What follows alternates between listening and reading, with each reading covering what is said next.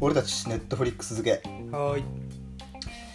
えーっとこのコーナーは博士と人造人間あすいませんえーっと高木さんコーナー紹介お願いしますえいやいいよさっきやったからねいいですよいやさっきやったとかじゃなくてもう一回やったらその人にやってもらうんでいやいやいや俺はもうほらねやったからどうぞ進めてくださいいいんですかそんなこと言ってはいたこ焼きさんの秘密ばらしますよ秘密コーナー紹介してくんないんだったらいやいいけどね別に何もないからいいですよレシピですよレシピレシピレシピって 何レシピの秘密握ってるでしょえレシピって何レシピの秘密 ないたこ焼きさんが独自で開発したレシピですよ俺が開発したレシピってバ何ンダイシティバスセンターのレシピバスセンターカレーのレシピえあもう待ってよそれは言わない約束だろ言いますよいやいや待てってじゃあコーナー紹介お願いしますあーえこのコーナーは博士と人造人間がえ毎レシ週ピ課題映画を決めウォッチ、え2人の独自の視点での感想や疑問鋭い考察などを織り交ぜて熱い議論をし合うコーナーです今回の課題映画は「エターナルサンシャイン」ということですはいいややっぱレシピには弱いですねあーあれレこシんピあれ小麦粉めちゃくちゃ入れてるからなちょっとあーとあろれみたこ焼きさんがね考えて誰も知らないですかあーあのとろみ小麦粉なんですねらはいじゃあちょっと今回の課題映画なんですけど、はいまあ、先週ねちょっと発表しなかったんですけどうんちょっとあの話にはちらっと出てきたんで謎解き形式なんだね 皆さんまあ予想できたかなと思うんですけど、はいはい、まあ同じく、えー先週の「トゥルーマンショー」と同じくジム・キャリー主演のはい「えっとエタエターナル・サンシャイン」ですねえジムキャリー推し続くねそうですもうこのラジオほぼジム・キャリー推しですからそうね推し俳優来週イエスマンですからいやいやもうそしたらあれだね2週間後3週間後ぐらいはソニック・ザ・ヘッジホークが来ます ね新作 新作来ますね来ますねそれはもちろんもうイエスマンマスクブルース・オールマイティライアーライアーソニッチソニッチ ソニック・ザ・ヘッジホックですからねそうですねはいいやー楽しみだねはい、あでエターナルサンシャインなんですけど、はいまあ、監督はあのミシェル・ゴンドリーという、ねはいはいまあ音楽ビデオ出身の監督で,、もう大好きはい、で共演はあのケイト・ウィンスレットはい違うかケイト・ウィンスレットかそうですねあのタイタニックタイタニックだねタイタニックですね「タイタニック」でねもうあのねはい曇曇ったガラスに手バンってやってましたねねえこれ脱いでるのもケイト・ウィンスレットでしたっけえそうですそうです博士ねのあじゃああの時もおっぱいお出っしぱま いしたっけおっぱいポロンですねあこれも はいまあそんな、えっとケイト・ウィンスレットだったりあとキルスティン・ダンストも出てたかなあそうだねはい。あと、え依頼状依頼ちょっと出てるんですよ、はい。これ出てあますねれあうんと、なんだっけな、あのー、あの人、名前が出てこない。 あのー、始まりの歌とか出ている人へー。始まりの歌じゃないな。始まりの歌か。んあ、シングストリートとか。誰だなんだっけ な。マーク・ラファロー、マーク・ラファローとかが、まあ、出てる。完全顔出てこない、うん、結構まあね、あの今思うとかなり豪華俳優が出てる映画でまあストーリーあーハルクの人もあ多分そうかも しれないもういろいろ俺も分かんないですけどマクラファローも出てる、なるほどねはい、でストーリーは結構まあ SF チックというか、うんまあ、ある記憶を消せるえっとまあマ病シン院みたいなのがありまして、うんで主人公の、えっとジム・キャリーがまあいろいろ初恋というかあんまり恋愛経験ない人なんですよ確かあ。ーそうだね確かはいそんな感じだったね、でなんかたまたま海辺かどっかで知り合った女の人と、うんまあ、すごい仲良くなって、うん、まあ、夢のような恋を確かしたんですけど、はいはいでなんかそれは忘れられるあ結局その恋がうまくいかなくてそでそんな記憶忘れたいっつってううんなんか忘れられる病院みたいなのがなんかあるんですよ確かそうね確かそのケイト・ウィンスレットクレメンタインだよね確かねあクレメンタインそうクレメンタインはめちゃくちゃ自由奔放な女性で、はいはいはい髪の色とかもすごいねそうそう派そ手う派手派手でそうそうただなんか内面少し難しかったりとかして、はいはい、まあ、振り回されちゃった挙句にもうしゃ、もうダメだみたいなうんでもうこれもうこんなめちゃくちゃな思いするんだったらもう、まあ、記憶を消したいとそうです いねう話で、えーイライジャウッドがやってるんだ よねそこをね確かにそうでしょいやなんかイライジャウッドがさマシン頭にセットしてるのちょっと覚えてんだけどいやー俺もあるな依頼者あでも指輪探しに行くんでしたっけ依頼者あそうだからあのイライジャウッドが、 はいあの頭にそういうマシンつけてはい「愛しい人」って「 愛しい人よ」って言ってる感じだったかな確かそれで指輪探しに行くんですよね確かそうだからそのマシンつけながら指輪を探しに行ってまあ要はちょっとぶっちゃけて言うとあの今回僕エターナルサンシャイン見返してないんですよねああだろうと思ったよ、だからまあでもたこ焼きさんさすがにねあの見てるだろうなと思うんですけどうん見ました見てま せん今日の今日ねそうですよねだって今日出演してくださいって言って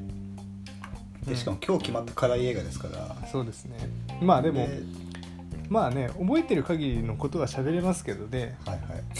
まあ確かにその記憶を忘れるところに行ったのは、はいえあ記憶を忘れるところで働いてた気がしますイライジャウッドは、そうだよねうん、でそこにであのキルスティン・ダンストも確かそこで働いてるんですよねそう確かイライジャウッドがキリスティン・ダンスと好きなんだよね確か、そんな気がする確かあれそうえイライジャウッドがケイト・ウィンスレット好きなんじゃなかったでしたっけあそうだっけあそうだったっけで、ああ分かんないあどうだっけなでもんか記ペ憶ットの上でうんあそれはジム・キャリーもあの記憶を忘れさせてもらう治療を受けるんですよねそうそうそうそうただであなのんかわ忘れたくないみたいなねそうでなんかすごい徹夜でそれ作業しないといけなくて病院の人もうんで徹夜なんかジム・キャリーの家でそれをやってるんですよあそうそうそんな感じだった確かに治療をでその治療に来たのがけあのーキルスティン・ダンストとイライジャウッドだよね確かねイライなイライジャウッドだった気がする確かにだった気がすんだよなでそこでもう治療中は寝てるからっつって、う二ん人でもう超ふざけてなんかセックスかなんかしてんですよ確かそこまでしてたっけうん俺キルスティン・ダンストがパンツ一丁だからちょっとパンツとタンクトップみたいのになって、うんベッドではベッドの上で跳ねてるのはなんか覚えてるんですよそうだっけそれがこの映画の一番あのいいシーンだと思ってるんで俺はえで一番好きでなシーンなんで、なんだっけそれでその後イライジャウッドがうんもう絶望してたところ雲に刺され てチェックや それそれはあのスパイダーマンじゃないですかああそうかキルスティンダンスとかちょっとそっち来ちゃったそうそれだってイワン・マクレガーあそうイかワそうン・マかクレ ガーいやマクレガーではないじゃないかあんなケツアゴじゃないよ誰だっけあの人だ華麗になるギャッツビーの人だいやでも名前忘れ侍未版の方ですねやっぱりねああそうですねうんスター超スター・ウォーズやねえやスパイダーマンは侍版が一番面白いですよねそうですねアメイジングは忘れてください、アメイジングは俺だって見てもないですもんうん、俺実は見たんですけどもう時間返せ系でしたねアメイジングは1個で終わりですか2個とかやったんじゃないかなただ俺あー1個目見ておーマジかお侍未版とのもう落差がやばいなと思ってあもあう、うん、えちなみにアメイジングの敵役は誰ですかあれ誰だったっけな敵役というか、まあ、敵キャラいやー多分ねトラウマと一緒で多分記憶封印してんだよねデリート系だもうねちょっと山梨落ちなしって感じでね結構きつかったんだよねあーグリーンゴブリンではないグリーンゴブリンじゃないねサンドマンでもないあーじゃないっけななんだっけなちょっともうベノムは出てこないですよねベノムではないねさすあがにあ何の話あそれと サンシャインの話かでうんそうねまあ言ったらもうねエターナルサンシャインって複雑系なんだよね時系列が、結構これごちゃごちゃしちゃう系なんですよねそうあの過去まあ、結局そのまあね重要なところとしてはその記憶を消すためにうん過去の記憶を追体験しなくてはいけないと、そうですねうん脳内でね、うんまあ、なんで過去の出来事が、まあ、今のように現れてくるし、うんまあ、今の出来事がまたそこに挿入されてくるしうんで結局その未来までも入ってくるわけだからうんうんこれ時系列はちゃめちゃですよねいやあのそういうの見るともう結構精神的に精神崩壊するタイプ なんでちょっとエターナルサンシャインの話は今できないですね あれあれ申し訳ないですけどあれ、まあでもいい映画だ好きだなと思ったのは覚えてるんですけどうん、面白いなよ、んなね、ら DVD も持ってるんですけ ど持ってんだよ持ってるじゃあ見ろよそう見ようと思ったんですけどちょっとねいいかなと思って いいかなってなってどうせくっつくだろうと思ってこうこのあーまあ手ねのラブストーリーは、まあもう言ったらそうですよそうでミシェル・ゴンドリーですからうんそこにちょっと映像的なトリックだったりとかはいはいはいまあなんかマルコビッチっぽい感じがなんかそうね電車乗ってたらなんか急にねそうそうそうそう始まるかもしスれタなーいからねスターギター的なねそうなんかねマルあれミシェル・ゴンドリーとスパイク・ジョーンズとすごい被るんだよなわかるどっちがどっちの映画かマルコビッチってスパイク・ジョーンズでしたっあのマルコビッチはそうですねけあそマうルコビッチの穴はあれはあの歯はあれってスパイク・ジョーンズあそうだっけあの AI シリみたいなやつうんに、俺あれ大好きよ俺もあれ大好きなんですけどあれはスパイク・ジョーンズでしたっあースパイク・ジョーンズだね確かあそうですススパパイイクク・ジジョョーンーンズズあれはでもさいいよね最あ高だれはいいよっねすねマジであれいい映画けあれがジョーカーになりますから ね最終的に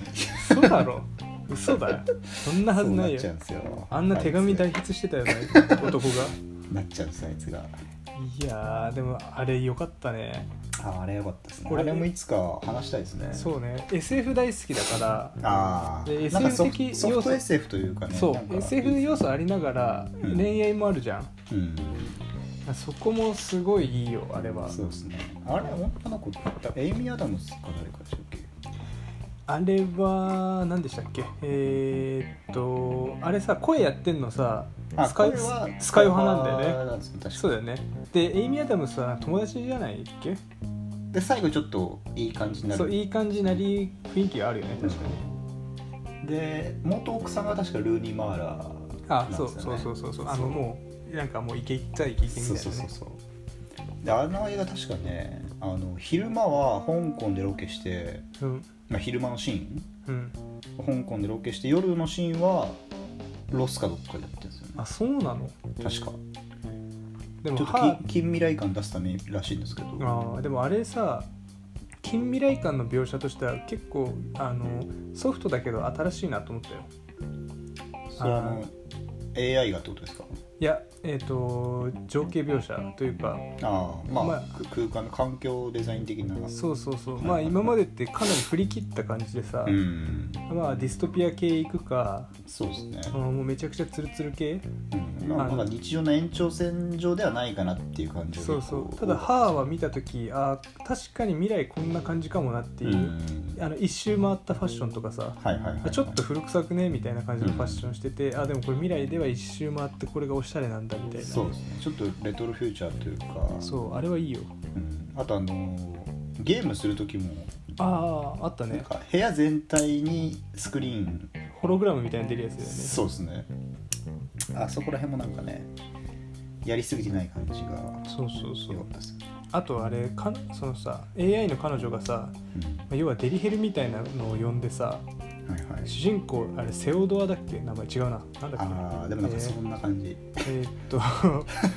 なんかね名前ああったね、なんだっけちょっと忘れちゃったけど、まあはい彼と肌を重ねるために、はいまあ、そういうねあの丈夫を呼んで、はいはいありましたねうんまあ、それで、まあ、仮想的なセックスをするっていうかさ、うんまあ、そういうシーンあったじゃないですか、うんあれもねなかなかあー考えさせられるなって感じが、その方法もあったか的な方向もあるし、でもあれってさ「ブレードランナー2049」だっけはいはいあれでもそういうシーンあったよね2049ありましたっけあれ結局あれもさあの AI が彼女じゃんまあ、なんかホログラム的なやつですそうそうそうそ確うかあの天井からのプロジェクターみたいなそれ結局あれ持ち運びもできるやつでしょあそうじゃっけうんあれかわいそうだったよね あれねあれあれだってしかも敵みたいなのやつにさ最後電源をお振られちゃってさ えてかそれで終わりみたいな感じもしましたけどねねあれ自分の彼女がだって電源ピッてやった らいなくいなくなっちゃうんだよもううんあれせ精神崩壊するよなんか「ブレードランナー」の続編は結構意外にこうスケールがでかいように見えて小さいというか小さいですねあなれんはかすごいただの切な男の童貞切な男話みたいなそう切な男が俺って選ばれし者なんじゃねと思って旅で出したら、プログラムの一部じゃんっていうっていう話かな、あれね確かねちょっと世界系っぽさもありつつ、うんなんか異常なほど切なくなってしまう、そうですね、うんまあデッカードとはまた違った切なさだよねあれそうはですね、うん全然ハードボイルドじゃないそうだね作風になりましたもうんねん、あもうあの男はもうどっちかっていうとハードボイルドとは程遠いやっぱりね結構なやそうですね見た目はハードだけど、ライアン系のうん精神的にはなよってるからねただまあライアン・ゴズリング童貞説ありますからね完全 にいやーそこまでの男が童貞あるか映画であんだけやってるけど俺ぶっちゃけ童貞なんですみたいな怖い逆 に怖いよそんなのありますよそれ結婚してんのかなむしろ分かんないですけどいなやんーなんなんの話だっけえエターナルサンシャイナルサンシャインですねだからこういうこの時系列バラバラ系ン、うん、っていうのはちょっとねもう一回見ないとああ分かる分かんない部分が、見返さないとね話せない部分がありますよね、うんうん、っていう意味で言うとちょっと今後、うんまあ、来週でもいいんですけど、はいどういう話していこうかなと思って、うんまあ、一応縛りとしては Netflix で公開してるっていう縛りはあるんですけど、うんまあ、どうやらたこ焼きさんの方でも見れるということではいはいはいあの公開というかあ公開されてるもののリストは見えますねこっちの視方聴可能なやつではいそこら辺からなんかねちょっと絞るというか来週のテーマ決めたいなと思ったんですけはど、いはいはいあじゃあ今日は来週のテーマ決めですねまあ博士そうがい、ですね博士がいないですからね、うんえそれで言うとね、まあ、博士が好きそうなのとかでもまあそういう切り口でもいいかなと思って、うん博士何映画好きなのそれで言うとね博士は確かねインセプションが好きって言ってた気がするんですよあインセプションね俺もまあ好きだよインセプションねあのジョセフ・ゴードン・レビットがうんめちゃくちゃわがままな彼女に振り回されながらはいはいはいあなんかサマーとかいうそれは違いますねあれ違かったっけそれインセプションインセプションじゃないですねあれそうだっけ全然 SF じゃないやつです100日目の500日のサマ ー500日の500日目のインセプションみたいな違う違うです普通の500日目のサマーですねあそうか、はいいまあインセプションあれねあのレオ様ですよねそうなレオ様があのー奴隷商人なんですよねあれ奴隷商人だっけそうでねあのー奴隷をすごい可愛がってるように見えて、うん実はめちゃくちゃ黒人差別してるんですよああそのパターンなそうでその家の中にねあの奴隷なのにもかかわらずもう完全に白人に翻っちゃってうん白人の仲間みたいなうん役をやってるのがあのサミュエル・ L ・ジャクソンですよねうーんちょっと待ってねジャンジャンゴじゃないかそれ あこれジャンゴかうんそれジャンゴだよ。あジャンゴかジャンセプションじゃないジじャ ンジャンセプションじゃないね。ゃないかインセプションっていうのは、はいはい要は、あの渡辺謙が出てますよね。あーあーあーあーでトム・クルーズが出てるやつだそう、で、真田広之が出てて、 それかそうそうそう。で、結局なんだっけ、あれって、最後はまあ、戦がね、起きて、そうねうん。で、なんだっけ、ラストインセプションだっ け、それ。それラストサムライですあラスト侍か多。分うんだからインセプションじゃないですねインセプションじゃないか。インセプションじゃない、えーっとね、インセプションはう、ん、あれですこれだねって。監督があれですからクリストファー・ノーランですからああクリストファー・ノーランがそんなぬるいの作るわけないですそうねそんなやっぱ結構き奇想天外なやつ作りますからこれそうですねまあえーっとまああれだよねコブコブだよね主人公の名前うんあドムコブそうそうそうそうよくドムドムまでよく出たね ドムコブねどっちともガンダムのモビルスーツのそうそうドムドムコブえーっとあれだよねまあ平たく言えばはい、まあ他人の潜在意識というか夢というかね、うんまあ、その中に入って、まああ、ー要は機密情報を盗んだりとかはいはいはい、まあそうするというようなダイブ系のね感じのあれですよだ、ねなんか現実とその仮想現実の境が分かんなくなる系だそうそうそうそういやーだからそういう系も結構ねこんがらがっちゃうんですよわかるまそうああれは2回見て完全に理解したいよねそうもう基本的に精神崩壊しちゃうんですけどあ精神弱いなすぐやっぱ俺もう軸飛ぶ系とかあのじあのなんつうの時系列がいろいろごっちゃになるやつは基本的にもう精神すぐいかれるのでうんあじゃあちょっとインセプションはちょっともうちょっとお預けかなそうですねでもどどんな話っていうか最後の方はどんな感じになってくるんでしたっいやあれはね結構深いんだよね俺でも確かにね今インセプションって言ったけどけはいあのエターナルサンシャインと近いとこあると思うわあああのジム・キャリーが出てくるってことですそうだからムキャリーが緑色のマスクかぶって かあそうフューチャリングする感じなんだそあのまあまあま真面目に言うと あのエターナルサンシャインってはい要は記憶を取り戻そうとするあじゃない記憶を消そうとするときに、はいまあ、記憶を追体験して結局は彼女のことを愛してるんだっていうことにうん帰結してうんまあ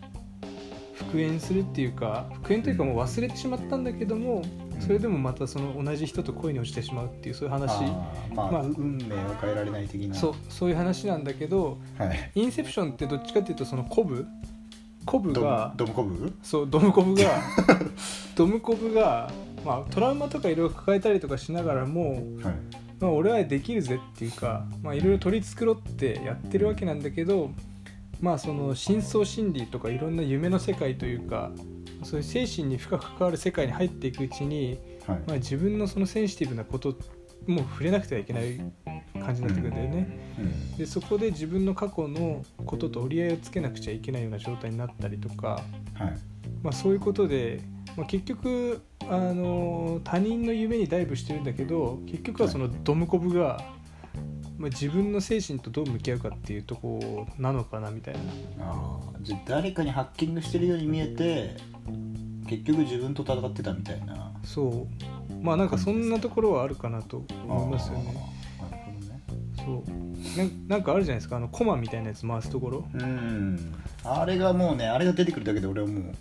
ゲロ吐きするんじゃない 結構きつかったですねあのコマがな止まるか止まんないかっていうのがあの映画のそうですねインセプションはまあコマが止まるか止まんないかを見る映画だからねギャンブル的ななんかあのルーレットどこに止まるか的な感じですかコマが止ま ったらああこれ現実だみたいなああなるほどね超ハンカ超過みたいな感じだそうそうそうそうそうなるほどドムコブのあのギャンブル映画です ねでギャンブル映画ってことでいいですか そうインセプションはギャンブル映画 ですなるほどねまあでもそれで言うとまた似たやつで言うとインターステラーあーインターステラー似てるかなインあーインターステラーねあまあ名前が似てるじゃないですか確かに インからね インから始まるからねそうインからのセプションかターセプターの違いターターステラーターステラーで食えるやついないのよインターステラーターステラーですけどこれもクリスとファーノーランですからね区切るとこ かしらまあクリスとファこーノーランでまあでもこれも時系列はちゃめちゃ系ですねねえ確かにマシューマコの日が出てるやつですねはいはいはいああはいはいそれかトイレでコカインするやつだそうはあってあらレオ様が合いの手入れてるからそこであそれ金融系の話かそうそうそうそうそうそうだからあの他人の脳の中に入り込んだうんレオ様 があのいろんな株価とかを操作してああ成り上がボールがいて成り上がっていくとあなるほどねそうで、まあ、その成り上がってるまあレオ様の上司が、うんまあ、言ったところそのねマシューマコの日なんですよああの日なんですねの日が上司でもうマシュマコの日がウォール街でもうのし上がってあ最終的には宇宙飛行士になっちゃうって話、ああそこから始まる感じだ うん、であ宇宙ーで宇宙飛行士になったんだけどなんか確かその方らトウモロコシとかオクラとか育ててんだよねあーそうですね確かそうでこのコマのこただのコマ をいくいくらで売るか売れる売れるか試してみろっつってそうそうそうあのやるとやもつだコマが止まるか止まんないか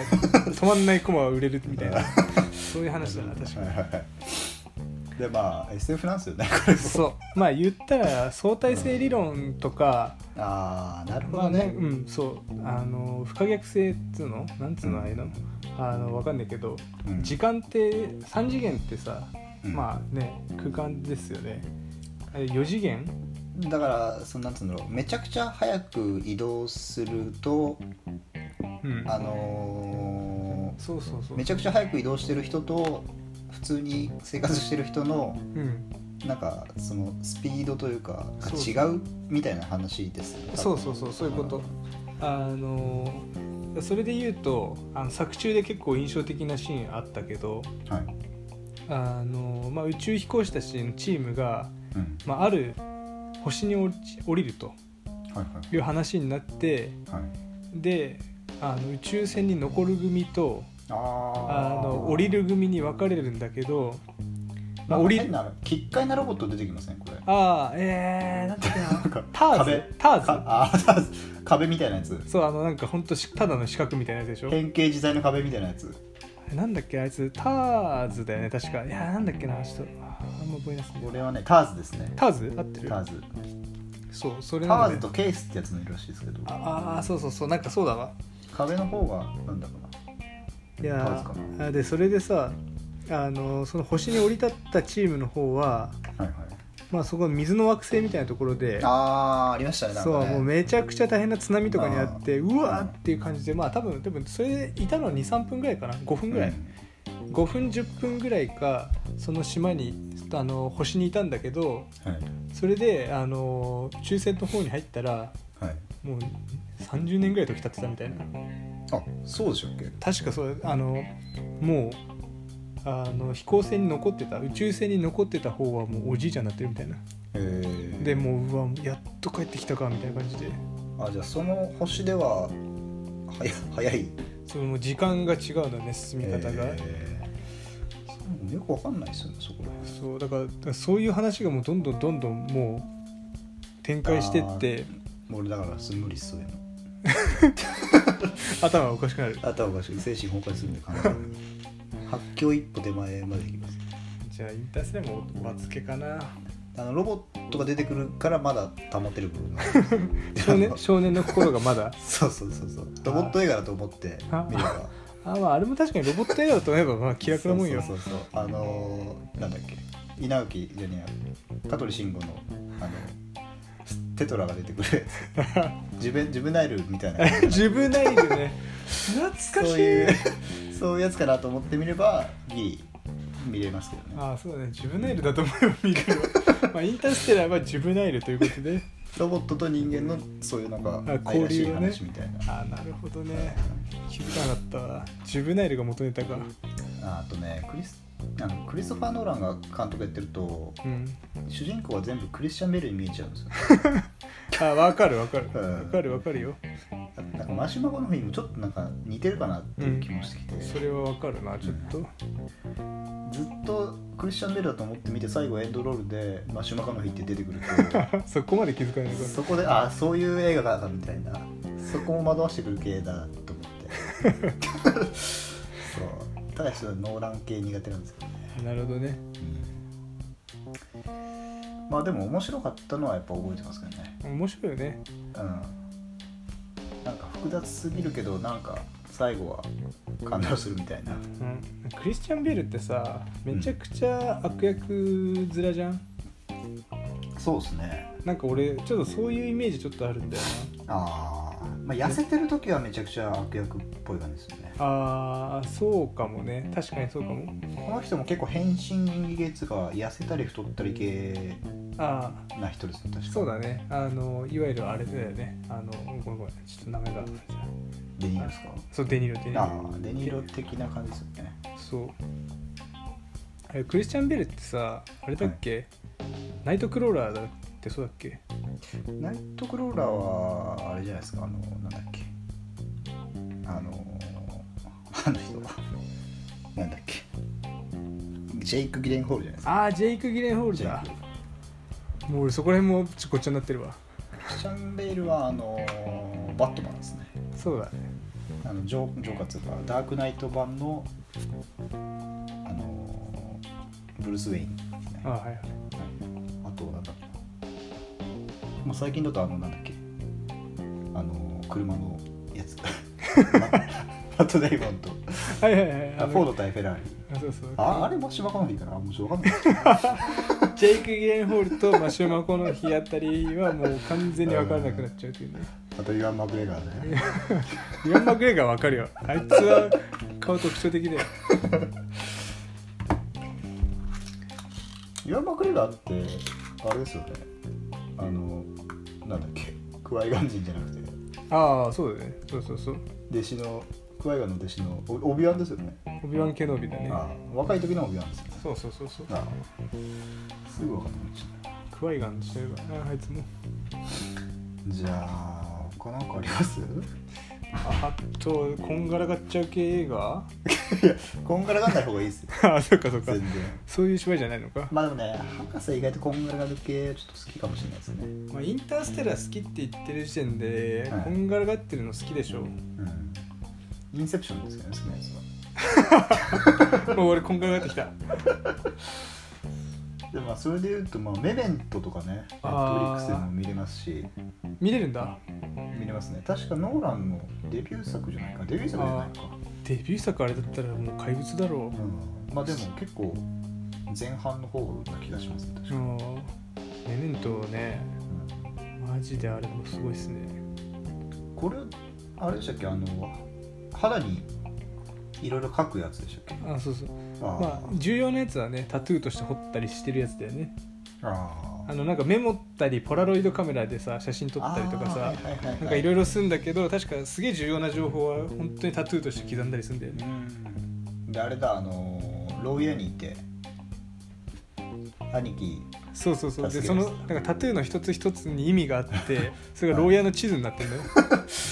で兄貴がダメなやつでそうあいつはなででもただ息子のことはすごい愛してんだよその兄貴も、はいはいはいはうい、ん LJ っつったっけ L 息子は LJ だよな確か多分俺見たことないですけど見て よ見ろよーあのー、え LJ LJ だよな確かねあのあれなんでしたっけあのなんだっけアルマゲドンの彼女役は何でしたっけアルマゲドンの彼女役あいつもなぜかなんかローマ字2文字じゃなかったでしたっけ AJ みたいなああ AJ だっけ AJ でしたっけそれそれ言ったらもうあれじゃん侍未版のあの、あね、あキルスティン・ランスのキルスティンダンスともほらあれじゃん MJ, MJ MJ うん、マイケル・ジャクソンじゃないですかそうだ MJ 何なんだろうその呼び方外人の略しから本当よくわかんねえからな TK 的なノリなんですかねそうかもしれんなんで TK を TK って呼ばれてるかよくわかんないいや本当だよなあれで TK ってよくわかんねうんえなるほどねなんだっけ 何なんだったっけメメメントですね、あメメントねはい、今一瞬ちょっと脱獄物言いかけたよなそれはやっぱあれでしたねなんだっけプリズンブレイクでしたねそうプリズンブレイクですねあれはもうあのーシーズン1はもう誰もが見るべき大名作ですから高木さん結構そこら辺の海外映画めっちゃ見てますよねうんあのーもうその24そとかその時期結構見てたね時間あったから、うんその頃多分もガイうあこれガイピアースか、あガイピアスですねガイピアースとあの人もかぶるんだよなあのビフォア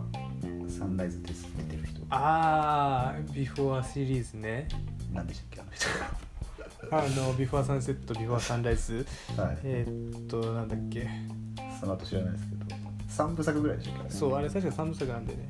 あれも見たいなと思ったらあれないんですよね Netflix 確かイーサン・ホークねイーサン・ホあークイーサンホークイーサンホークイーサン・ホークな俺も好きなんだよな、イーサン・ホークが出てる SF でさうんはいあのーなんだっけタイムトラベル系これもかなりさ、ああなんかこの間言ってましたねうん、あの時系列はちゃめち ゃ系そこら辺酔うあの精神終わる系なんでうんあれはねあれでも本当にラストシーンね精神終わると思うよ、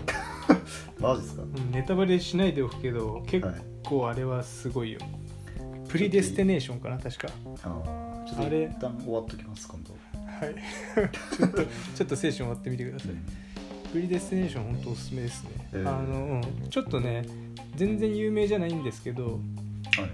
あのたただ単になんかあの TSUTAYA で目に留まったという理由だけであー見たんですけど、まあでもイーサンホークが出てるってことは結構ねそう、うん、注目されてたっていうかお金がかかってるやつですもん多分そう多分そうだねもう結構面白かったなでメメントはねいや見たんですけど、うんあんま最後思い出せないんだよいやーメメント俺かなり今思い出そうと頑張ってる けどまあやっぱトリックまあ映画的トリックがある系ですよねこれあそうですね、うんまあ、その10分だかなんだかしかうん記憶持たないっていうこと、うんまあ、それを利用したかなり映画的トリックがねありますよね、なんか最後は最初に戻る的な感じだった気がしなくもないんだよそれ一番精神を動かせるじゃんなそうもうだからそこでストーリーを覚えてないっていうかそこで多分俺落ちた的な感じだと思います あ失神した そうそうそうそうそうこういうので大体失神するんだよねまあ確かに時系列がね分かんなくなるっていうのはあるよねうんでもそれで言うと「エターナルサンシャイン」はさあの時系列を見破るっていうかはいはいあの一目で時系列が分かる裏技あるんだよねあの映画知って知ってたなんですか「エターナルサンシャイン」ってジあム・のキャリーの笑い具合とかですかいやクレメンタインのクレメ ンあタイン髪の色そう髪の色であーはいはいはいはい時系列分かるんですよ、うーんこれ結構さ初めて知った時はへー自分自分で気づけたわけじゃないんですけど確かあー誰誰かから「そうなんだよ」って言われてへ「わあそっか」と思ってさえうん結構ああなるほどねと思ってそうそう思ってから確かもう何回か見たけどあそうやって見ると結構ねあの見すごい見見方また変わるねあじゃあ精神崩壊しなくても済む可能性があるとそうだから髪の毛の色ずーっと見て れば精神崩壊しないで済むよ、なるほどねまあ映画は大体やっぱそういう作る側がそういう仕掛け好きですもんねそういたずら好きなのよだから絶対どっかにそういうのが多分あるんでしょうねそう、うん、だから脈絡もなんか本当に意味ないっていうんだったらただのねそういうそういうマスターベーション的な作品はやっぱ作らないですから彼らもそうですねなんかまあメメントもいいですけどね、うん、どうすか今日出た映画何メメント、えーインセプションインターステラーマスクマスクえーあとはプリデスティネーションとラストサムライラストサムライと,、えーとああのとターミネーターターミネーターかう んターミネーターだったっけターミネーターターミネーターはだってほら結構じ作品で時系列わけがなくなるじゃないですかああそうだねあの、うんいわゆる2が世間的に有名すぎるがゆえのそうなんですよねワン見ちゃワン見ちゃった時混乱するパターンで俺そうシュシュワちゃんえシシュュワちゃんシュワちゃん悪いやつじゃん悪いやつじゃんっていうシュワちゃんが襲ってくるそうそうヒールターンみたいな感じかなって思っちゃうっていそうそうそうあれは確かに見る側、ね、そうですねパニクるねターミネーターは俺結構2すごい好きでうんあれは面白いな多分映画の中で一番見てると思うんですよこれあでも日本国民もそうなんじゃないのあれだっそてうあれ結構これ土曜系でやってたじゃないですかめ確っかちゃやってたねそうなんか別に知ってるんだけど一回見出すと止まんなくなっちゃうっていわうかるあのね T 線がねそう あのあ牛乳飲んでるとこ口出しにすんだよなれね犬の名前を間違えちゃいけないっていうね、あそうそうそうそう俺も犬の名前だけは絶対に間違えないようにしようと思いましたもんあの時いやだからあの牛乳刺さってるっていうだけで日本国民があのシーンを思い出せるからさ あそうあとあの牛乳はああいうふうに飲んじゃいけないっていうのはあの映画から学びましそたう学んだねうんあれでいやーそうだよないやターミネーターですね来週は来週は「ターミネーター2」こすりすぎた そうですねまあ確かにターミネターミネーターあんのかな Netflix 「ターミネーター2」って見返さなくても俺全部話せる気するわ確かあの審判の日の話とかさにああとのブランブランコのところそうそうそうそうあれ微妙にトラウマなんだよな俺俺俺トラウマで言ったらあっちかなあの黒人のさ研究員がさえわかるあのけん研最近究作ったやつそうなんか研究所爆破するみたいな感じで死にあー死に死にそうになりながら爆破ボタン持って最後最後息が荒くなって自爆ボタンを 押したピーあーなんかあった気がしますねあーあれ俺のトラウマシーンだなちなみに Netflix ターミネーターはなぜか3しかないですねおい3って一番クソじゃんなんで3は あのワインレレッドのボンテージ女みたいな そうそうそうそうあれあれはああの2で全世界が期待した3としてはもう落差やばいよねだって去年だかな去年の終わりぐらいにやったんですよまたターミネーターがああであのーサラコナーかな、うんお母さんがサラコナーでしたっけあそうそうそうサラコナーねだワンの、まあ、ヒロインというかそうだね主人公というかがまた出てくるんですね確かあのえそれ何ターミネーター4あるじゃんあのターミネーターって34あるじゃないですかうんただあの最近一番最近公開されたやつは「ターミネーター2」の公式的続編みたいなあそういう系かはそうだからなんかしないけど34をないことにしていはいはいでもうちょっと前に「ターミネータージェネシス」だったかな確かリジェネシスじゃないリジェネシスかなそれがやうんそれも多分正当な続編的な感じでやったんですけど、うん、あまりにもヒットしなかったんでうん、今回また満を持してオリジナルキャスト一応、はいはいはいはいで作ったんですよ確かそうなんだそれがニューエイジかな確かこれかなり頭今混乱してますそう 精神崩いう意味壊で言うともうあれなんですよ精あ神ニューフェ崩イ壊トニューフェイトニューフェイトあーこれもだから精神崩壊シリーズに入ってきちゃうんですよだかあーなるほどねらそうまああれだよねあのーあれサラ・コナーじゃなくて俺あの救世主の方なんだっけなんだっけジョンジョン・コナーかジョンコナージョン・コナーも精神崩壊入ってるよねそうですねだってあ そうだってあれ結局自分の部下が自分の父親みたいなオチでしょあそうでしたっけ要はさまあちょっとタイムパラドックス起きちゃってんだけど鶏が先か卵が先かっていうのが起きちゃってんだけど要はあのジョン・コナーがうんあのターミネーターに自分が子供の時にうんあのまあお母さんかなはいはい自分のお母さんが自分が生まれる前に殺されてしまえばジョン・コナーが生まれないっていうことで、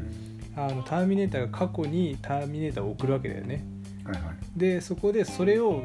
助け助けろっていう感じでジョン・コナーが自分の一番信頼してる部下みたいなやつを送るわけだよねあー過去にはいはいはいはいはいで結局その過去に行った自分の部下がお母さんとよろしくやっちゃって自分が生まれるっていうああそうだ確かにワンそれワンのまあ要は、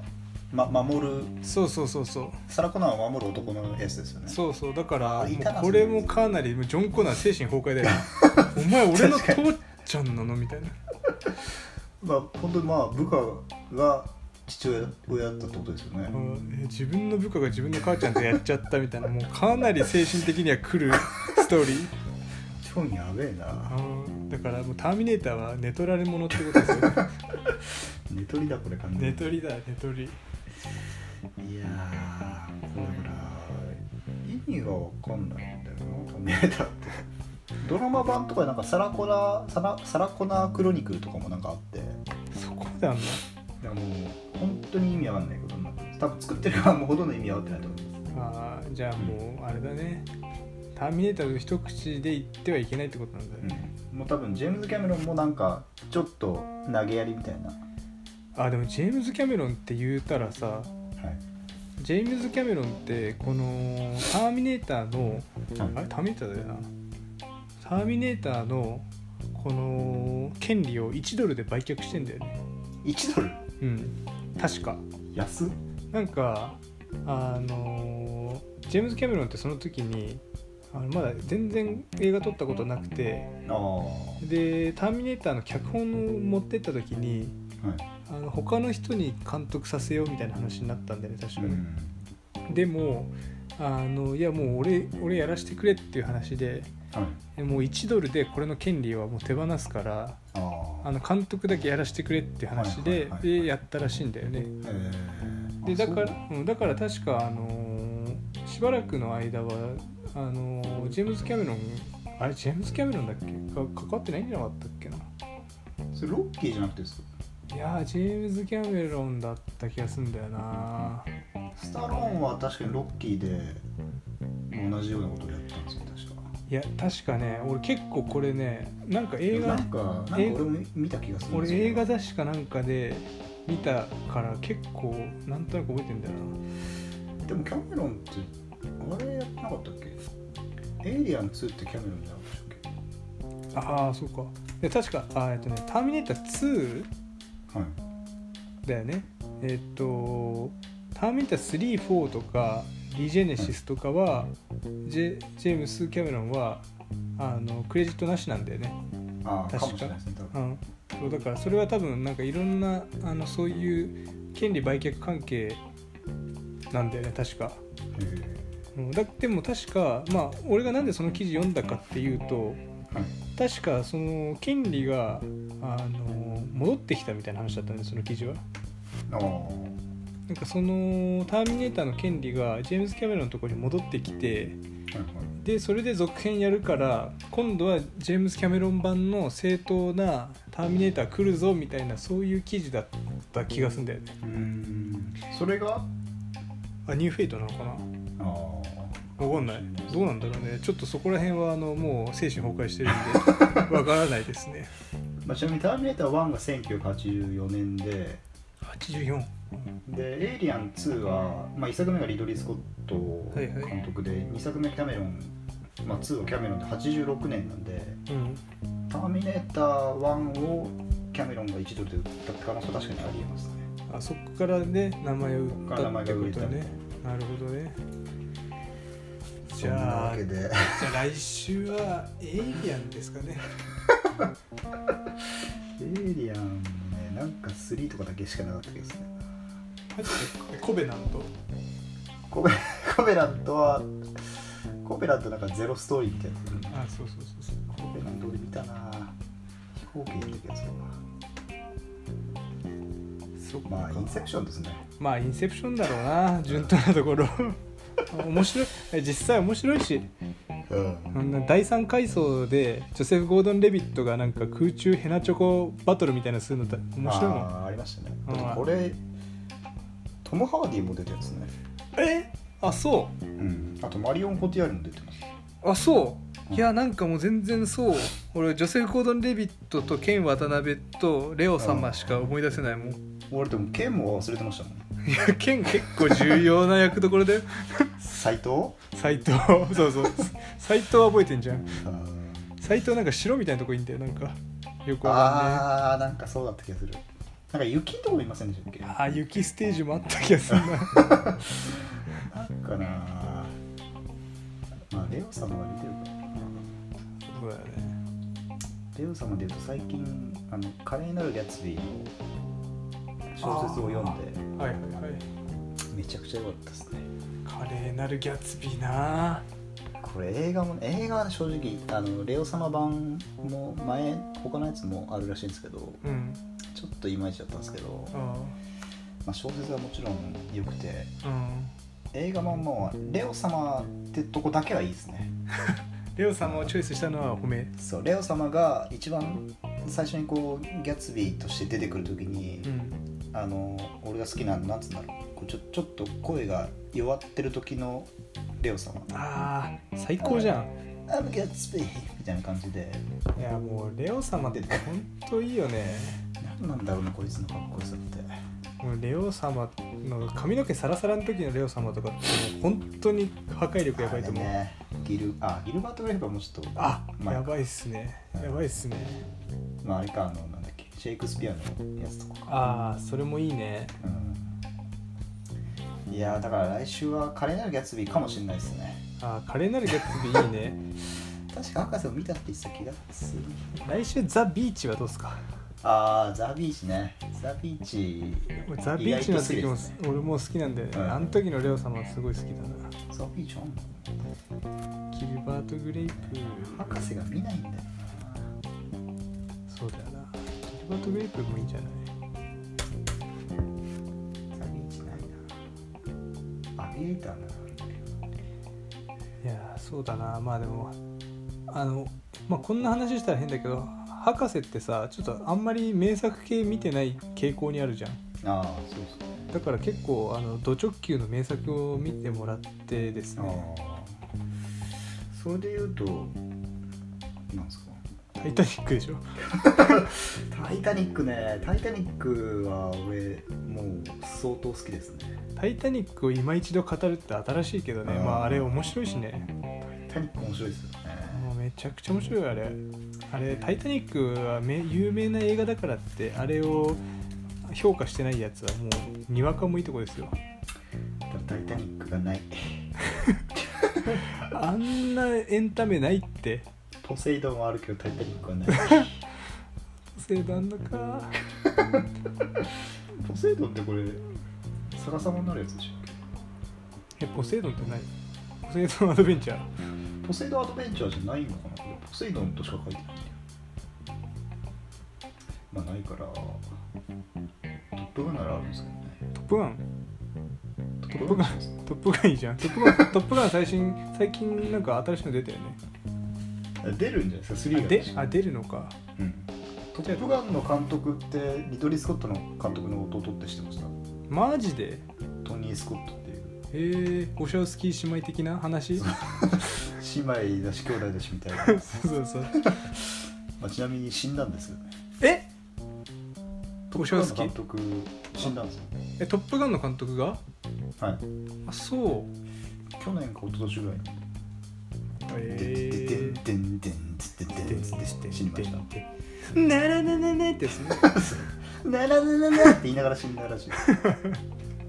おい不謹慎だぞ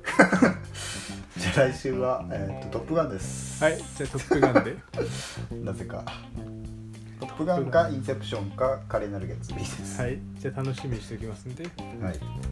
そんなわけで、めちゃくちゃ長く喋りましたけど。そうですねちょっと映画と映画のこととなると我々ちょっ映と画ね、饒舌になりすぎる癖がありますね これ喋っちゃいますようんねこ。れうまいこと中30分ぐらいカットしてくださいはわかりました。いはい。じゃあ、以上。おたちネットフリックス付けでした。はーいはい。